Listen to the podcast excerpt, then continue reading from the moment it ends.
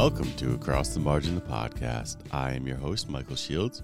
Across the Margin, the podcast is a proud member of the Osiris Media Group. Check out all their offerings at osirispod.com.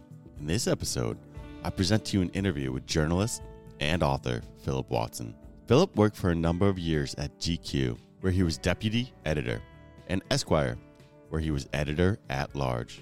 He has been freelance for the past decade or more, contributing articles and features to many publications in Britain, Ireland, and the US, including The Guardian, Telegraph, Sunday Times, Observer, Irish Times, London Evening Standard, Travel and Leisure, and the music magazine The Wire, to name a few. His music pieces include interviews with Elvis Costello, Nick Cave, Gil Scott Heron, and D'Angelo, as well as articles on Ray Charles, Chet Baker, John Coltrane, Sun Ra, and such emerging stars of the new British jazz scene as Trish Clowes and Roller Trio. His most recent work, entitled Beautiful Dreamers The Guitarist Who Changed the Sound of American Music, which is the focus of this episode, is the definitive biography of guitar icon and Grammy Award winning artist Bill Frisell, featuring exclusive interviews with Paul Simon, Bon Iver, and more. Over a period of 45 years, Bill Frisell has established himself as one of the most innovative musicians at work today. A quietly revolutionary guitar hero for our genre blurring times, he has synthesized many disparate music elements from jazz to pop, folk to film music, ambient to avant garde, country to classical into one compelling singular sound. Described as the favorite guitarist of many people who agree on little else in music, Frisell connects to a diverse range of artists and admirers, including Paul Simon, Elvis Costello, Lucinda Williams, and Bon Iver. Everybody loves Bill Frisell through unprecedented access and interviews with his close family, friends, and collaborators. Philip Watson tells the story of why. In this episode, Philip and I discuss Frisell's many musical influences that have contributed to inspiring his signature sound. We discuss how coming of age in Denver helped shape him musically. We explore the many musical mentors Frisell had in his life through his musical journey, what Frisell is like personally, while considering the immense impact Frisell has had on a bevy of notable musicians and a whole lot more. Uh, it's a great, fun interview. Um, Phil's great. His book is absolutely outstanding. If you want to learn more about Frisell, uh, this is the place to go. Beautiful Dreamers the Guitarist Who Changed the Sound of American Music is available now. Links in the show notes. So here it is my interview about Bill Frisell with Philip Watson.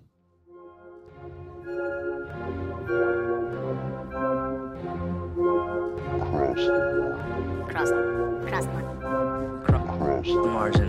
Cross the margin. margin.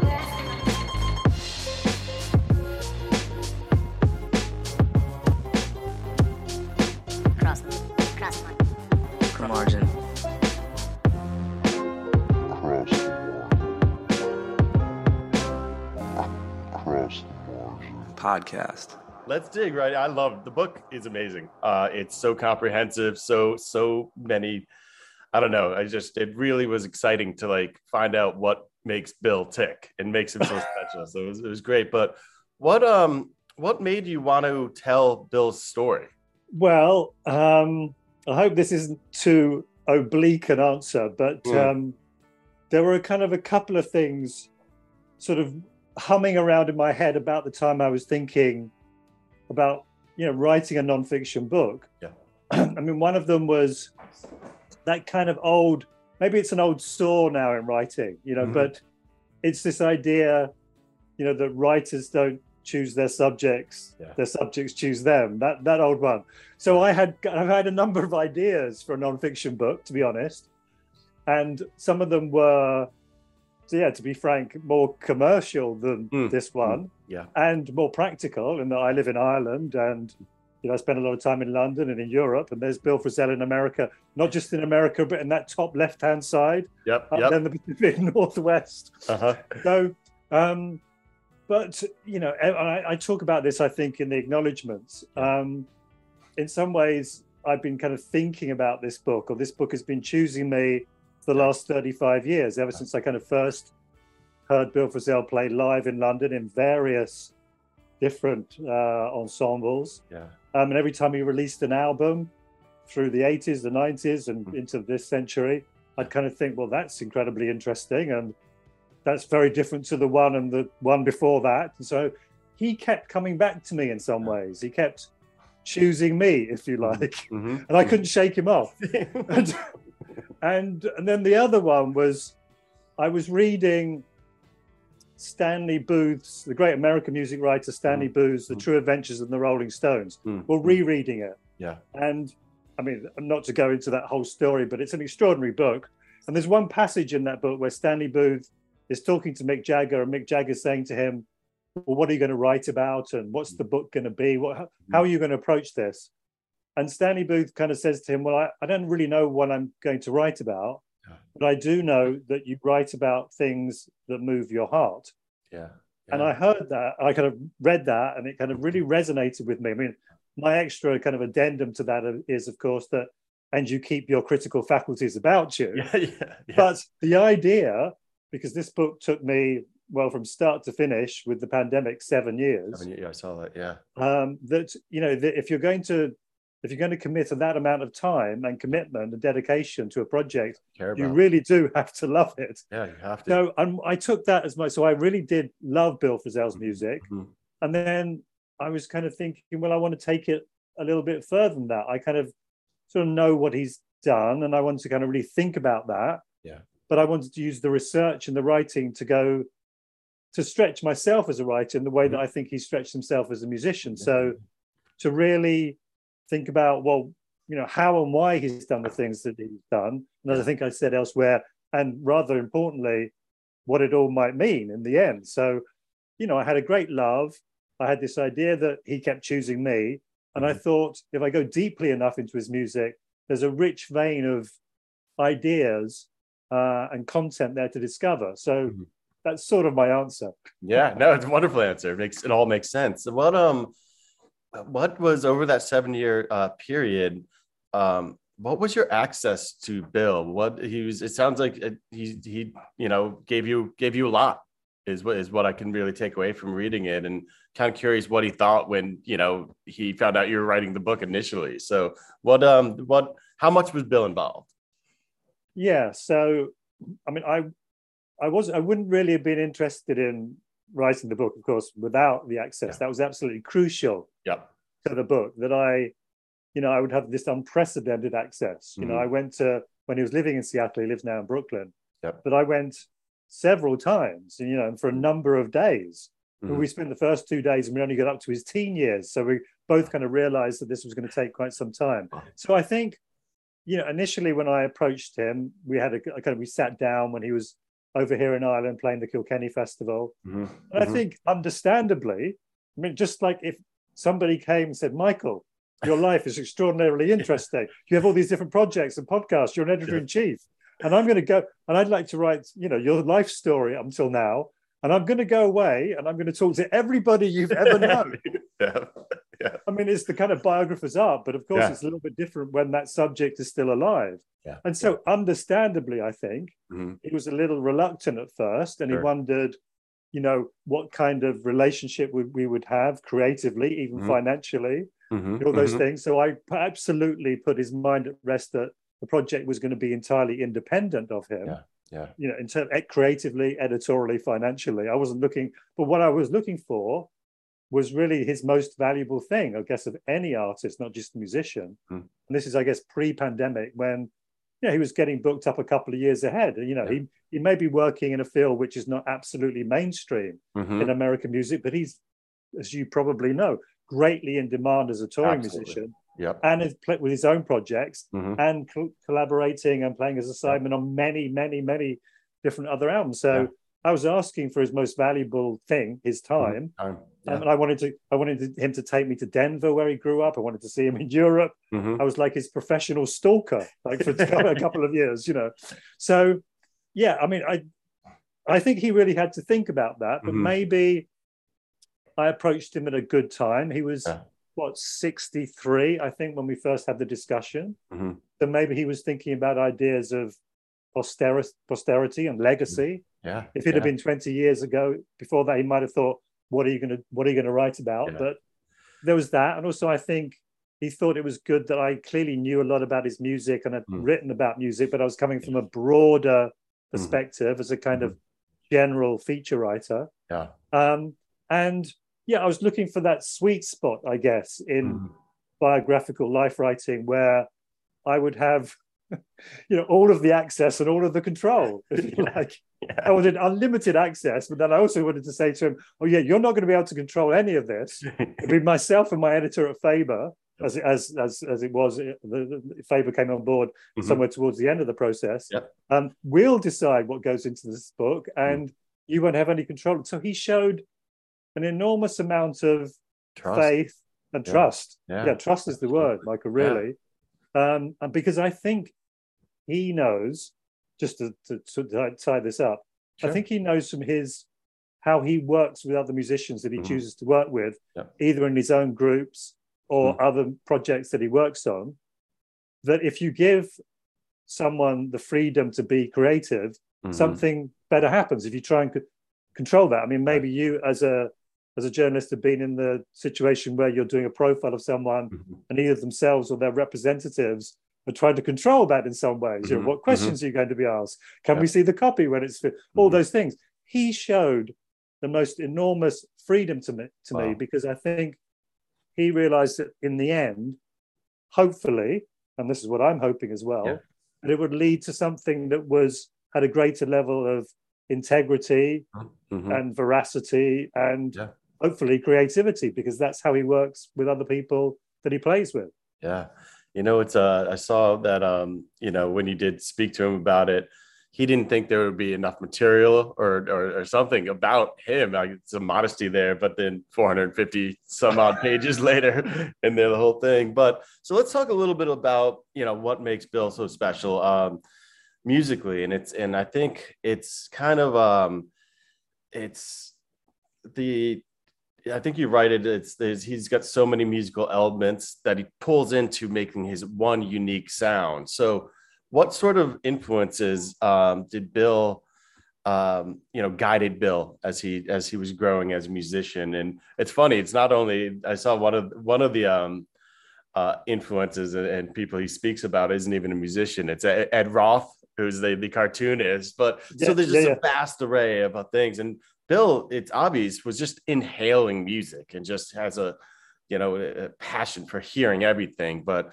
what ty- what type of influences really steered uh, Bill towards this unique sound of his?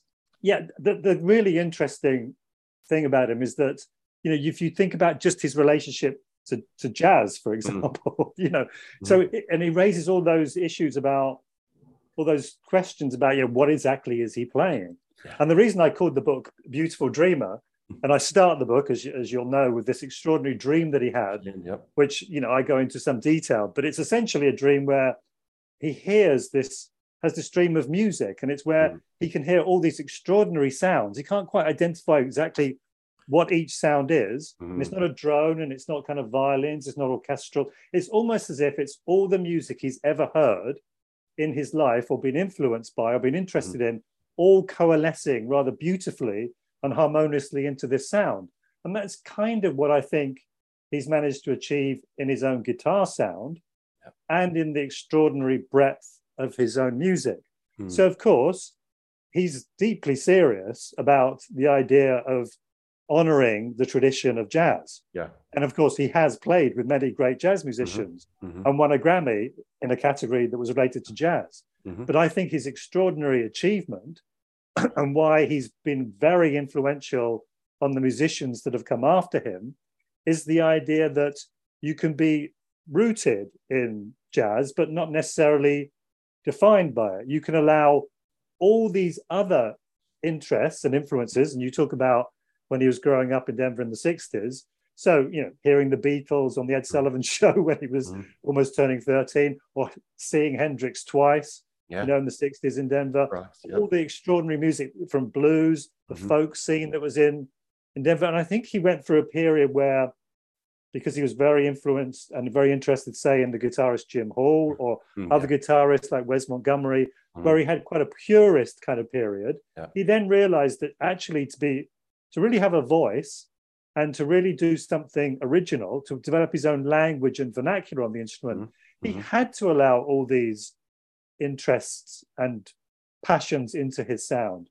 So I think he's a kind of Keith Jarrett had a great line about what jazz represents to him. I think I quote this in the book, Mhm. or maybe not. Anyway, is the freedom to be yourself. You know, that's the great freedom that jazz represents. Mhm. So why I think he's been so if you're a musician in London, say, and I know you've you've talked to, to Phil Freeman about this in, Yeah, in yeah, terms yeah. of his book.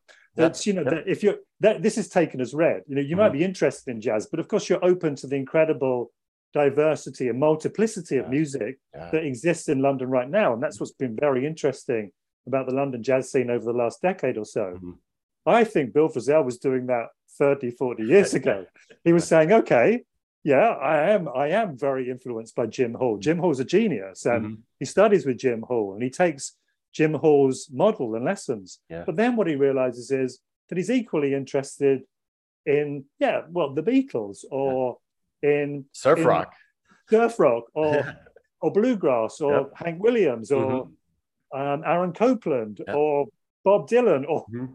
and that's why you know to bring it into my subtitle that's why I've kind of think he's had such an extraordinary influence on American music of the Mhm. sound of American music.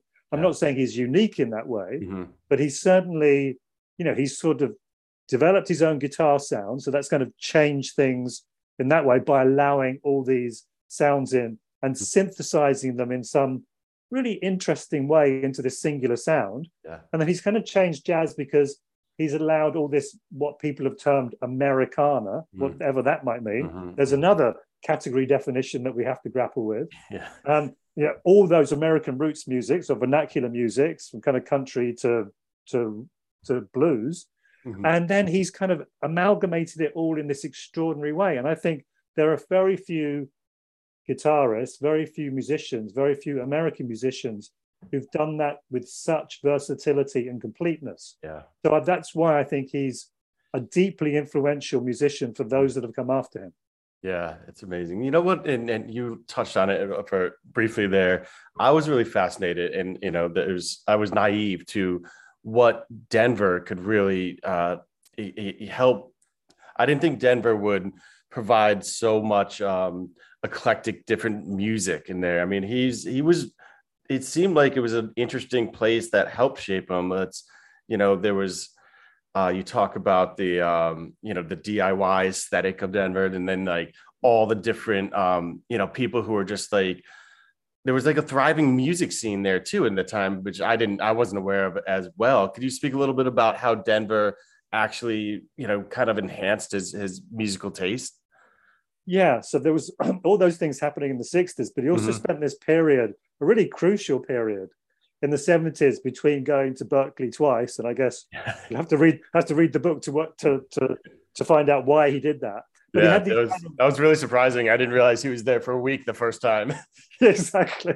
So he had these. I mean, I, I think it'd be unfair to call them these kind of lost years. Mhm. But you know, where he was in a, he even showed me where the his tiny little apartment was in this building in downtown Denver, where he was just sitting in his room practicing his his guitar. But yeah, what Ron, the great late uh, Ron Miles, great trumpeter and cornetist Mhm. Ron Miles, t- talked to me about this this kind of Denver sound. And what he says is, is that Denver was. I mean, it was in this interesting crossroads for musicians that were say coming from Chicago to say San Francisco Mhm. that they would come through. So they really got to see a lot of the the great musicians and bands of the 60s and 70s.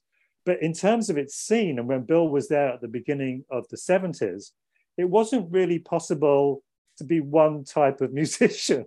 Yeah. So I mean, there was a there was a kind of folk revival scene, Mm, and there were mm. musicians that I guess were, but everybody seemed to be rubbing up against each other. It's the classic kind of Bill Frisell model Yeah, kind of petri dish of Bill Frisell. I should have used I should have used that line in the book.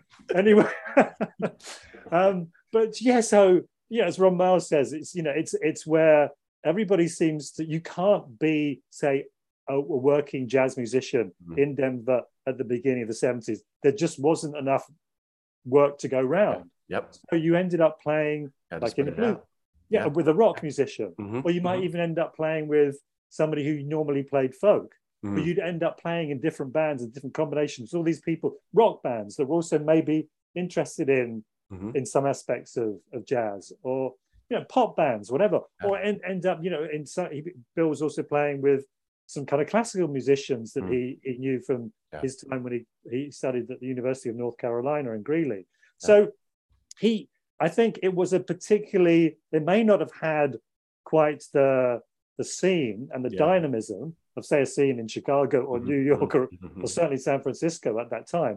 But it uniquely Yeah. because it's this, you know, I hadn't realized until I went to Denver, even though it's a city of three million people or whatever it is now. It's this tiny little speck in the middle of the Midwest. You know, Yeah. I'm not, I'm not from America. It was just, Ah. there's the big, you know, theatrical dr- backdrop of the Rockies, Yep. and the plains just, and there it is, this small little place that I guess people had to be, as you say, there was a DIY Mhm, um, ethic. People had to be resourceful. mhm. They had to be flexible. They had to collaborate. And it was a really great kind of proving ground Yeah. for the musician that Bill Frisell would then become. Yeah, absolutely. I was really surprised by that. I, I did not know what was going on back then, but it just it does help you understand who Bill is and why it sounds like that way. What was beautiful too, going through the book, was how many he was gifted with so many amazing mentors. I mean, Dale Bruning, Buddy Baker, Gary Burton, all these people that he went through time. He was just I don't know. It was it was the, the seeing it laid out like that, that all these people, and yeah, and then that time with the uh, the lessons with Jim Hall, that was amazing. But can you speak a little bit about some of these mentors and you know how how they were shaping his sound and his career as he went through? Yeah, I mean, and Bill is very, very honest about this. And it's Mm. kind of you're looking for these as a biographer. excuse me, as a biographer, you're looking for you know, these really key moments. There's one I describe in the book, which you'll probably remember with Dale Bruning, who um, is still alive and Mm. is, a, is a really extraordinarily respected guitar teach guitarist Mhm. and guitar teacher in the Denver area. Has been for many many years. Bill kind of sought him out, and um, he was ex- he, he exposed Bill to all kinds of music. Again, you know, say the music of Bartok or Stravinsky Mhm. um, that Bill maybe hadn't paid enough attention to at that time as a 17 year old guitarist who was, you know, looking to play blues or whatever it was, or to or to be the next Hendrix or all the other influences that are happening to. But there's this one moment, and I guess any life is full of these moments where things could have taken a different course if this Mhm. hadn't happened. There's one where um, Bill is talking about g- going to study music at the University of Northern Colorado, Mhm. rather than his father was a was a very successful academic, a Mhm. biochemist, Mhm. um, a professor of biochemistry, and at that time was working in the School of Medicine at the University of Colorado in Denver, and maybe had and Bill's the, the oldest child. He has a brother, Bob, um, but maybe those expectations that the oldest child at that time, at the end of the sixties, Yeah. perhaps go into the profession, uh, into a profession of some kind or academia. Mhm. But Mhm. here's Bill Frisell saying that he's not only interested in music, but he wants to play this instrument that in the 60s, don't forget, is almost the devil's instrument. Definitely, You know, definitely, yeah. it's, it, you know now we're, we it- it- don't forget the guitar had only started to come through in the 50s and 60s with the advent of popular music Mhm, and mhm. rock and roll. Yeah, It was almost, I think, as and maybe I say or someone else says in the book, he was suggesting almost like he was going to run away with the circus. You Yeah. know, to, what was going to happen? He was going to become this kind of reprobate, and he was going to fall off the tracks, and it was Yeah. going to be sex, drugs, Seems and rock. reckless. It, it can seem reckless. Sure, yeah. So yeah, so it- this one crucial moment with Dale Bruning where his parents had already moved to New Jersey because Mhm. father had been offered a, a promotion, and again was a, a leading um, academic in a in a in a department in, in New Jersey. They fly in to to, uh, to Denver. They have this meeting with Dale Bruning. They're basically saying to him, you know, is our son? This is he's kind of eighteen. He's he's thinking of studying music. And he He's was of like, studying guitar. absolutely. He's he's got it. He's got the goods. yeah so and and, and to yeah and if he didn't have that that particular mentor and teacher Yep. who not only opened him up to a whole world of different types of music Yeah. but said to his parents absolutely not only does this student of mine your son have Mhm. all the equipment musically in terms of talent and dedication and they which they always because his first instrument was clarinet He'd already been very accomplished on that instrument, Oh yeah, yeah, yeah. but he absolutely has what it takes Mhm. to forge some career in music. Which you know, and if he hadn't had that person, maybe they said, well, you know, another another teacher might say, well, yeah, it is very risky, Yeah. and yeah, um, it's I've seen too many musicians go Mhm. off the off the rails, and but he absolutely reassured his parents, who were, Yeah. you know, conservative, um, and maybe very very cautious and worried about Mhm. the path their son was on. So that Mhm. was very very crucial. That was just one person at Yeah. that time that helped him on his way to become the musician he subsequently became. So life is full of that. And that's what's interesting as a biographer. You think there are key moments Mhm. where if it hadn't been for that person saying that thing or doing that thing at that time, Yep. that life might have been Completely. maybe it would ultimately would have worked out, but for those few years it might have been very different. So he was very lucky to get some very supportive people Mm. in his teens and early 20s that really helped him along the way. saw his potential and saw knew what he could do and yeah i mean the parental support though was pretty impressive though i was his his parents i mean he'd mentioned how um his father was into music so the idea of doing it for a living wasn't completely crazy to him and they you know they had his had his back in a lot of ways and definitely dale helped but um so i saw a fun story of you the way that you basically paul simon's not an easy interview to get is from what i'm hearing and you found a way to use Bill's music to uh, get a little meeting with Paul. And Paul's someone who's very deeply in, uh, who's also inspired by, he's, he's a fan of Bill's. But uh, so you, uh, you were able to get a conversation with Paul based on having some music of Bill's. Is that correct? Yeah. So, yeah, there's there's a, there's a few ways I can answer this question, but yeah, Yeah. there's this the structure of the book. Just to, for your listeners, is Yeah, is- sure. it's, kind of it's kind of like a threefold structure, as you've probably worked out. So there's certainly a narrative. There's a narrative structure, which you know, which tells the story of Bill Frisell's life and times, both Mhm. musically and personally. There's these thematic chapters, which I, I look at, say, Bill Frisell's work as a composer, or trying to define his sound. I do a a kind of a, char- a, a sort of a character analysis at the start, and his his work in relation to the visual art. So there's thematic chapters, Yeah. and there's Yeah. these count these listening sessions, Mm. which I've called counterpoints, of which Paul Simon is one of them, um, where I sit down with different people. I mean, yeah, I've got a list: Paul Simon, Justin Vernon, Justin Bon Vernon, yep.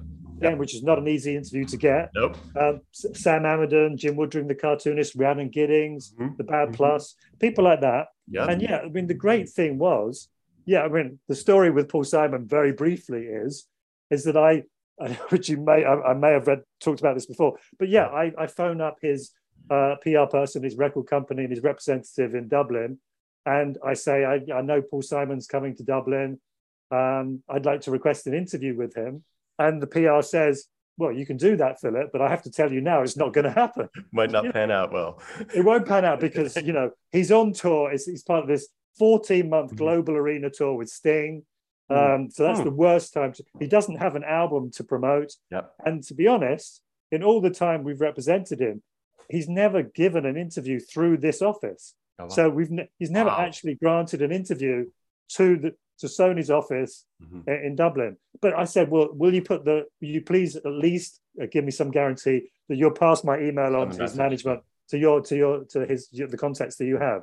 And about, again, to cut the long story short, Mhm. a few days later, the, the PR phones me back and he says, well, that's really quite extraordinary because Paul Simon says yes. I said yes. And he says to me, now tell me again, who is this guy, Bill Frisell? Oh, they didn't know.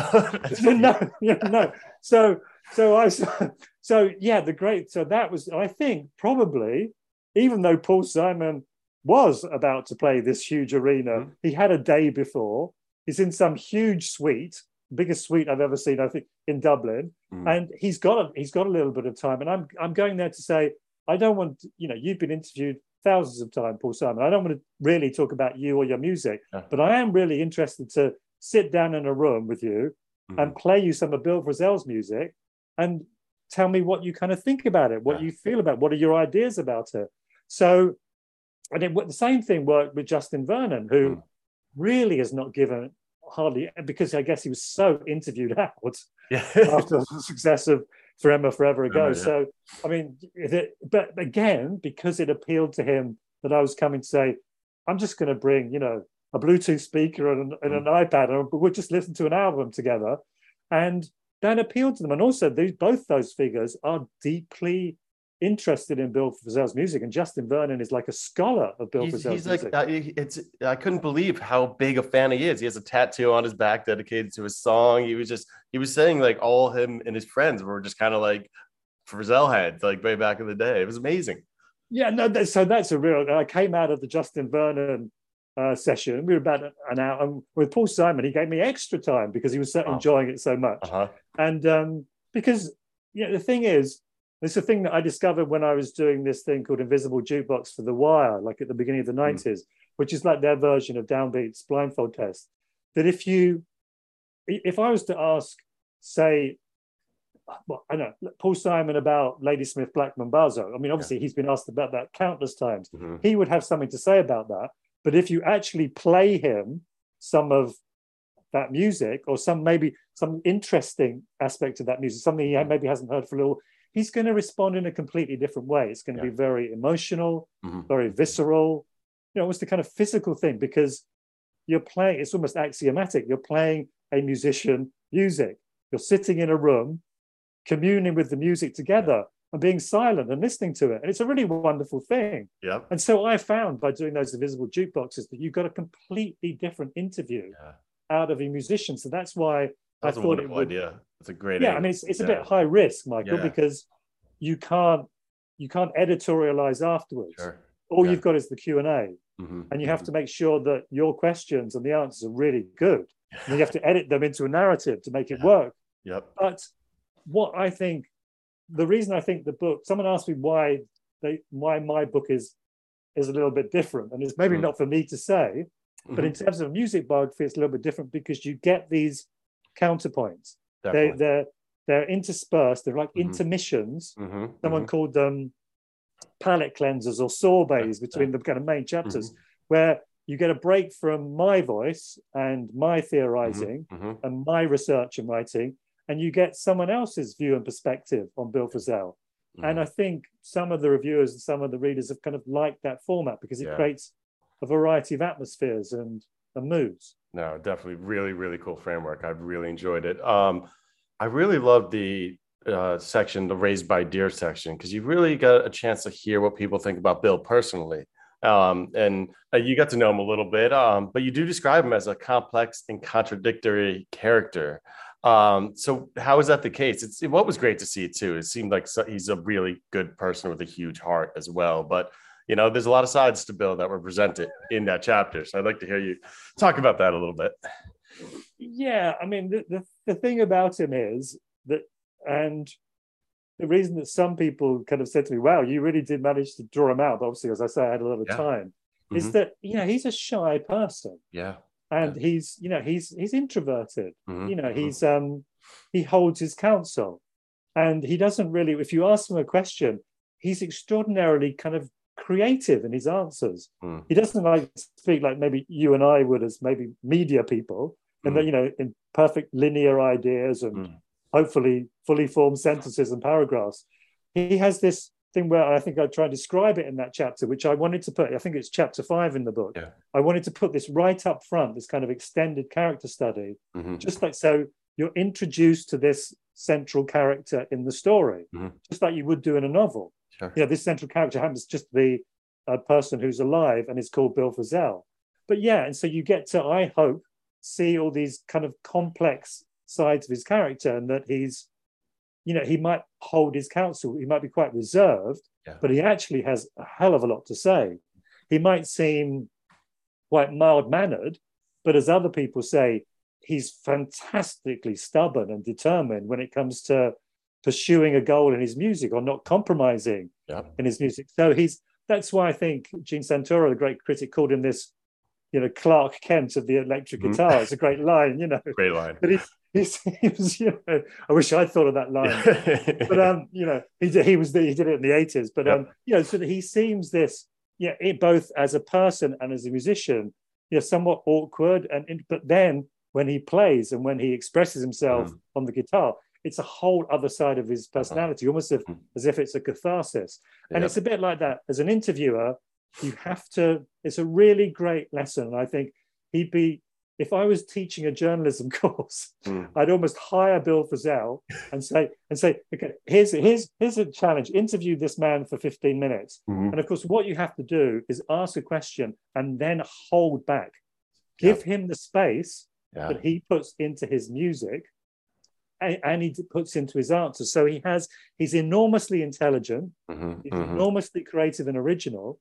It's just that you have to allow him to express himself in the way that he he does. Yeah. And so that's that's an interesting process as an interviewer. But yeah, he's full of all kinds of signs Mm. and complexities um, and contradictions. And to be honest, I found that really fascinating to get to know. But um, as you say, also at the heart of it, he and he brings that kind of warmth and humanity to his Mm. his guitar sound and his playing. Yeah. He's full of um, he's full of love, Bill Frisell. It's almost embarrassing to say. No, it's That's beautiful. Uh, you, you can feel in his music. You can see it in just his mannerisms when you're watching him play too. He's it's it's that's a real thing. Yeah, absolutely it is. Yeah. And and musicians, you know, almost when you talk to them, they say, "What's it like to play with Bill Frisell?" And they Mm. Yeah. almost talk about that. That he's extraordinarily generous to them. As Joey Baron, the great drummer, says, it almost feels like it's your band when you're playing with him. Yeah, yeah. He wants Wow. you, he wants you to bring, Yep. You know, what you've got to the party, as my old Mhm. editor at GQ used to say, and that's what he did with me as a writer. But yeah, they all talk about this kind of uh, tapestry of love and warmth and Mm. generosity and humanity. And it's not, it's really not an exaggeration to say Yeah. that's the kind of vibe that he gives off. I love it. I love it. That's so cool. I love and uh, towards the end of the book, you do talk about how, um, you know, walking away from it, you you became a better listener, and that that's uh, the gift that that Bill gave. Um, so, kind of just to bring things home here, I want to ask you, and uh, for the listeners out there, um, let's, let's give them some music recommendations. What's your uh, do you have a favorite Frisell album of, uh, or a couple that you could point to? Wow, Michael, that's the, that's, that's the hardest question of them all, Loaded, of course. loaded question. That's just unkind. yep. No, um, well, I mean, the only thing I'd say is that Faber, I mean, this is not, I will answer your question, Sure. but if anyone's interested, Faber asked me to put together a kind of a playlist, which is on Hmm. Spotify.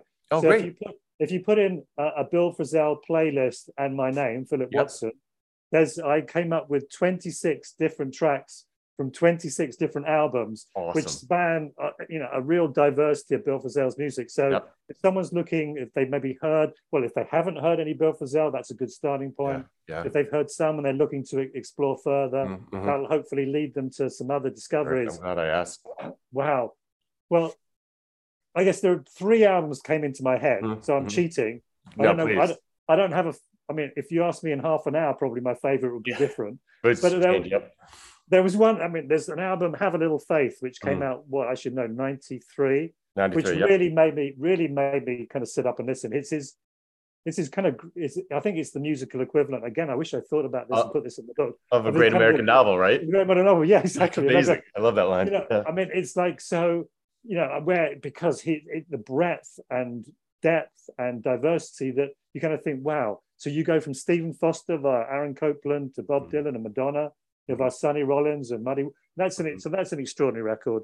There's those two records again, which I think most Frisell listeners gravitate towards because they're the complete kind of statement Mm. of his the way he has integrated all these beautiful sounds into this beautiful dream of music. So that's gone just like a train and um, Good Dog, Happy Man, Yes.